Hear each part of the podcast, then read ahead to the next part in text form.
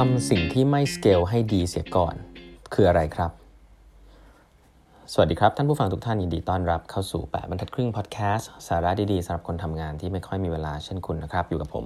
ต้องกวีวุฒิเจ้าของเพจแปดบรรทัดครึ่งครับทางนี้เป็น EP ที่ 971 แล้วนะครับ ที่มาพูดคุยกันครับ อันนี้ก็จะเป็นบทที่2นะฮะของหนังสือ Master of Scales นะครับที่เขียนโดย Reid Hoffman นะครับเป็นตำราด้าน innovation ที่ผมคิดว่าจะ อย่างที่บอกฮะจะต้องมีคนพูดถึงหนังสือเล่มนี้อีกเยอะเลยนะฮะ do things บทที่ 2 ครับ do things that don't scale นะครับหลาย ๆ ครั้งในเวลาเราพูดถึงเรื่องของดิจิ t a ลโปรดักต์หรือว่าสตาร์ทอัพนะฮะหรือว่าการทำงานอินโนเวชันที่เกี่ยวดิจิตอลเนี่ยเราจะพูดถึงเรื่องที่ scale เขาใช้เราจะใช้คำว่า scale บ่อยนะฮะคำนี้ถ้าใครไม่เคยได้ยินเนี่ย S C A L E ครับ scale คือการทำอะไรที่มันสามารถที่จะไปออกออกไปได้ไกลนะครับคือไม่ใช่ทำแล้วอยู่แค่เล็ก ๆ นะครับคือทำแล้วต้องใหญ่ตลาดใหญ่แล้วก็ เขาใช้ว่า scale ได้ง่าย การ scale ได้ง่ายคือการเหมือนกับว่า ถ้าคุณอยากจะเซิร์ฟลูกค้าหนึ่งล้านคนเนี่ยคุณไม่ต้องเพิ่มคน คุณจะเซิร์ฟลูกค้า 100 คนกับ 1 ล้านคนเนี่ยคุณไม่ใช่ว่าจะต้องจ้างคนเพิ่ม 1,000 คนละหนึ่งหนึ่งหนึ่งพันเท่าเนึกออกไหมคือคุณอยากได้ยอดขาย มันจะมีธุรกิจประเภทที่ถ้าคุณมียอดขาย 1,000 กับยอดขาย 1 ล้านเนี่ยคุณต้องเพิ่มคอสในเรโชเดียวกัน ซึ่งส่วนใหญ่คือการจ้างคนนะธุรกิจที่ไม่ไม่สเกลพวกนี้คือธุรกิจที่ผมคิดว่า จะเป็นธุรกิจที่อาจจะไม่ได้ใช้เทคโนโลยีดิจิตอลมากนะครับ เป็นธุรกิจที่เขาเรียกว่า sub scale ก็คือว่าตลาดอาจจะไม่ใหญ่มากนะครับ ตลาดอาจจะใหญ่หรือไม่ใหญ่มาก แต่ว่าเวลาคุณจะเติบโตเนี่ย คุณเติบโตได้ด้วยการเพิ่มคนนะใช้คำนี้กันเพิ่ม operation ธุรกิจแบบนี้เนี่ยหลาย ๆ ครั้งเนี่ยถ้าพอเป็นธุรกิจยุคใหม่ครับเขาจะบอกว่ามันอาจจะสเกลยากนะการที่สเกลง่ายเนี่ยคือการที่ใช้เทคโนโลยีดิจิตอลนะฮะอย่างเช่นการที่คุณซึ่งธุรกิจที่มันเป็นเกี่ยวกับพวก digital product ส่วนใหญ่จะเป็นอย่างนั้นก็คือว่า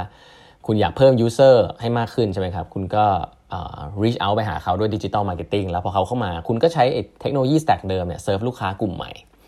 ซึ่งอย่างเงี้ยโดยที่คุณไม่ต้องเพิ่ม operation อะไร ไม่มี bottleneck ของ operation อย่างเงี้ยเขาเรียกว่าสเกลได้นะครับธุรกิจนี้เขาเรียกว่าสเกลได้คือเพื่อสามารถจะใหญ่ได้อย่างรวดเร็ว ทีนี้แต่ว่าพอมันเป็นรีดฮอฟแมนพูดว่า do things that don't scale อันนี้ที่น่าสนใจเขาเขาบอกว่า สตาร์ทอัพนะครับมันจะมีคำคำหนึ่งที่เขาเรียกว่า product market fit นะฮะสตาร์ทอัพเยอะมากนะครับ product market fit คืออะไร product market fit คือจุดที่ลูกค้าชอบ product คุณแล้ว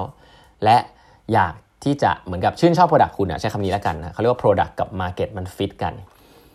สิ่งที่สตาร์ทอัพเนี่ย fail แล้วก็เจ๊งมาเยอะแล้วก็คือว่า scale product ก่อนที่จะเจอ product market fit นะครับอันนี้ผมพูดเป็นแถบเทคนิคนิดนึงเนาะคือ scale ตัวผลิตภัณฑ์ของตัวเองก่อนที่จะเจอสิ่งที่เรียกว่า product market fit คุณเนี่ย marketing เยอะเกินไปนะฮะที่ลูกค้ายังไม่ได้ชื่นชอบ product คุณมากนะคุณก็ต้องเสียเงินเยอะมากในการที่จะ acquire ลูกค้า สิ่งเหล่านี้เป็นสิ่งที่ทำให้สตาร์ทอัพเจ๊งเพราะมันใช้เงินเยอะมากนะครับแล้วก็ลูกค้าก็จะเปลี่ยนใจได้เร็วมาก สิ่งที่คุณควรจะทำเนี่ยคือทำให้เกิด Product Market Fit ก่อนคือลูกค้ารัก Product คุณซะก่อน ทีนี้ประเด็นมันก็อยู่ที่ว่าคุณจะทำยังไงให้ลูกค้ารัก Product คุณนะครับ ซึ่งเวลา Reid Hoffman เขียนว่า do things that don't scale เนี่ยเขาหมายถึงว่าก็ user research ไงนะครับ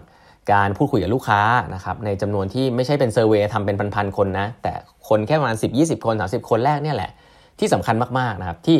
คุณควรจะทำอะไรที่มันใกล้ชิดกับเขามาก พิเศษสุดๆนะครับอาจจะต้องไปคุยกับเขาบ่อยๆนะครับหรือว่าทำประสบการณ์อะไรที่มันดีมากๆให้กับคนกลุ่มนี้นะครับเขาบอกว่า it's better to have 100 users who love your product than a million users who just kind of like you นะ คือถ้าคุณมี1 1ล้านคนที่มาใช้ Product คุณแต่แบบคุณต้องซื้อแล้วก็ต้อง acquire โอ้โหมหาศาลเลยเนี่ย อันเนี้ยคือสิ่งที่เขาว่าอาจจะไม่ดีนะอย่างนี้ก่อนคือไม่ดี เพราะว่าคุณต้องใช้เงิน acquire เยอะลูกค้าไม่รัก Product คุณเมื่อไหร่ที่คุณเลิก subsidize เลิกเลิกโลแรกแจกแถมเนี่ยเขาก็จะหนีคุณไป แต่ถ้าคุณมีแฟนคลับนะแฟนคลับที่แบบโอ้ฉันอยู่ไม่ได้ถ้าไม่มี Product คุณนะคือมันตอบโจทย์มันแก้ pain point กับชีวิตของฉันเนี่ย สิ่งเหล่านี้คือสิ่งที่ไม่สเกลนะครับหลาย ๆ ครั้งเนี่ยยกตัวอย่างกิจกรรมที่ไม่สเกลแต่ว่าทำไปเพื่อที่จะอยู่ใกล้กับลูกค้าให้ได้เยอะ ๆ ในช่วงแรกนะครับตัวอย่างที่ชัดเจนอันหนึ่งคือ Airbnb นะ Airbnb หลายคนอาจจะเคยได้ยินว่าช่วงแรกเนี่ยเขาทำ product แล้วคนไม่ค่อยใช้ใช้น้อยมากนะครับจนกระทั่งเขาเอ่อรีดอ่าพอลเกรแฮมนะครับซึ่งเป็นเจ้าของ Y Combinator เนี่ยที่เป็น accelerator ที่ Airbnb เข้าไปเนี่ยพอลเกรแฮมแนะนำว่า ลูกค้าอยู่อยู่นิวยอร์กแล้วอยู่อยู่ที่แคลิฟอร์เนียนั่งทำงานกันทำไมทำไม you ไม่บินไปนิวยอร์กไปเจอลูกค้าล่ะ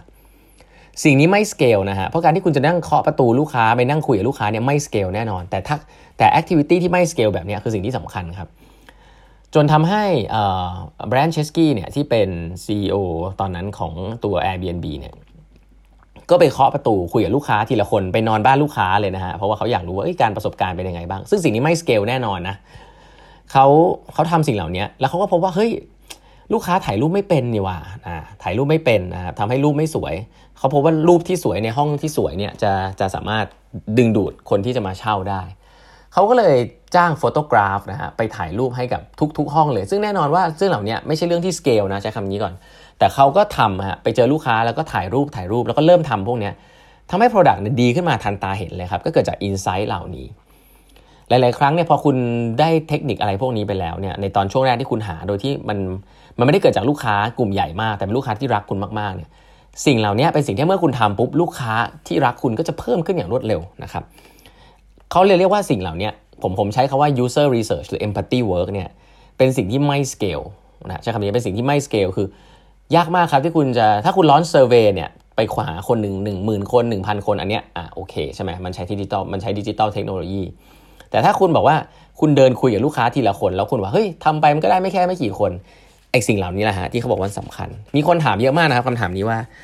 เอ๊แล้วเราจะทำ user research คุยกับคนยังไงให้มัน represent คนกลุ่มทั้งหมดของเราซึ่งมีอยู่ที่ซึ่งเราแบบอยากจะไปที่ตลาดเป็นล้านล้านคนเนี่ยแต่เชื่อไหมครับว่ามีทฤษฎีหนึ่งซึ่งเชื่อไม่เชื่อไม่รู้นะเขาบอกว่าคุณคุยกับคนแค่ประมาณ 30 คน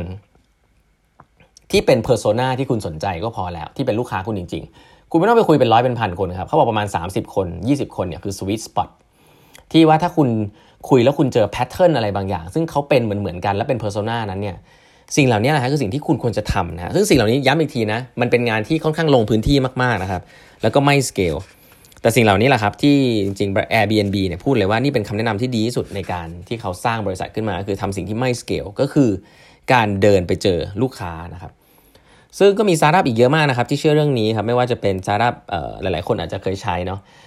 ชื่อ Canva นะครับ Canva เนี่ยเป็นสตาร์ทอัพที่ทำให้คนสามารถทำโปสเตอร์ทำงานกราฟิกได้แบบ drag and drop เนาะไม่ต้องเขียนโค้ด ไม่ต้องทำอะไรที่มันยุ่งยากนะไม่ต้องวาดรูป Canva เนี่ยเป็นยูนิคอร์นไปแล้วนะครับ แล้วก็เจ้าของเช่นเดียวกันครับ เจ้าของบอกว่าสิ่งที่ทำให้ Canva เติบโตได้ก็คือการอยู่ใกล้ user มากที่สุด มองดู user เป็นคนๆนะครับใช้งาน Canva ว่าใช้แล้วติดตรงไหนอย่างไร ไปนั่งดูทีละคนนะฮะไม่ได้ใช้ใช้ tool ใส่มากมายดูทีนึงเป็นร้อยอะไรอย่างนี้ไม่ใช่นะไปนั่งดูทีละคนแล้วค่อยๆปรับ ค่อยๆปรับ ค่อยๆปรับนะครับจนออนไลน์แพลตฟอร์มอันเนี้ยสำหรับลูกค้าที่รักมันมากๆเนี่ยก็เขาเรียกว่าปรับตัวได้อย่างรวดเร็ว เปลี่ยนได้อย่างรวดเร็วนะครับทำให้ของแบบนี้มันเกิดขึ้น ซึ่งเรื่องพวกนี้ครับเป็นเรื่องที่น่าสนใจว่า เออ คือถ้าคุณทำสิ่งที่ไม่สเกลนะครับก็คือ user research ดีๆเนี่ยมันจะทำให้คุณได้สิ่งที่เรียกว่า product market fit ได้ค่อนข้างเร็วนะครับแล้วเมื่อคุณทำสิ่งนั้นแล้วคุณค่อยไปสเกลมัน เพราะฉะนั้น สุดท้ายแล้วก็คือเล่าให้ฟังว่า คุณต้องทำสิ่งที่ไม่สเกลก่อนนะครับ เวลาคุณจะทำ product อะไรใหม่ๆ สิ่งที่ไม่สเกลนั้นเนี่ยคือการที่คุณลงพื้นที่ครับ ไปคุยกับ user คุณแบบจริงจังครับไป test product คุณแบบจริงจัง ไม่ได้ test เป็นร้อยเป็นพันคนครับยี่สิบสามสิบคนเนี่ยแต่คุณต้องลงไปดูเองโดยละเอียดนะครับแล้วก็ตอบโจทย์คนกลุ่มแรกที่รัก product คุณมากๆเนี่ยพยายามฟังเขาเยอะๆ ฟังเขาบ่อยๆนะครับไม่ต้องเป็นหมื่นเป็นเป็นแสนคนเป็นพันคน เอาหลักสิบหลักร้อยเนี่ยแหละ ถ้าคุณโฟกัสกับคนกลุ่มนี้ในช่วงแรกมากๆเนี่ยเขาจะบอกคุณว่า Product คุณต้องวิ่งไปทางไหนนะครับหลังจากนั้นตอนสเกลคุณจะเทคโนโลยีอะไรก็ว่าไป แต่ช่วงแรกเนี่ยให้หาแฟนคลับพวกนี้ก่อน แล้วก็คุยกับเขาเยอะๆนะครับทำโปรดักต์เอาไปเทสกับเขาเยอะๆนะเพราะนั้นเริ่มต้น do things that don't scale นะครับ อันนี้คือเทคนิคอันหนึ่งการทำงาน innovation ครับ วันนี้เวลาหมดแล้วนะฮะ ฝากกด subscribe แปมแม่ครึ่ง podcast ด้วยนะครับ เราพบกันพรุ่งนี้ครับ สวัสดีครับ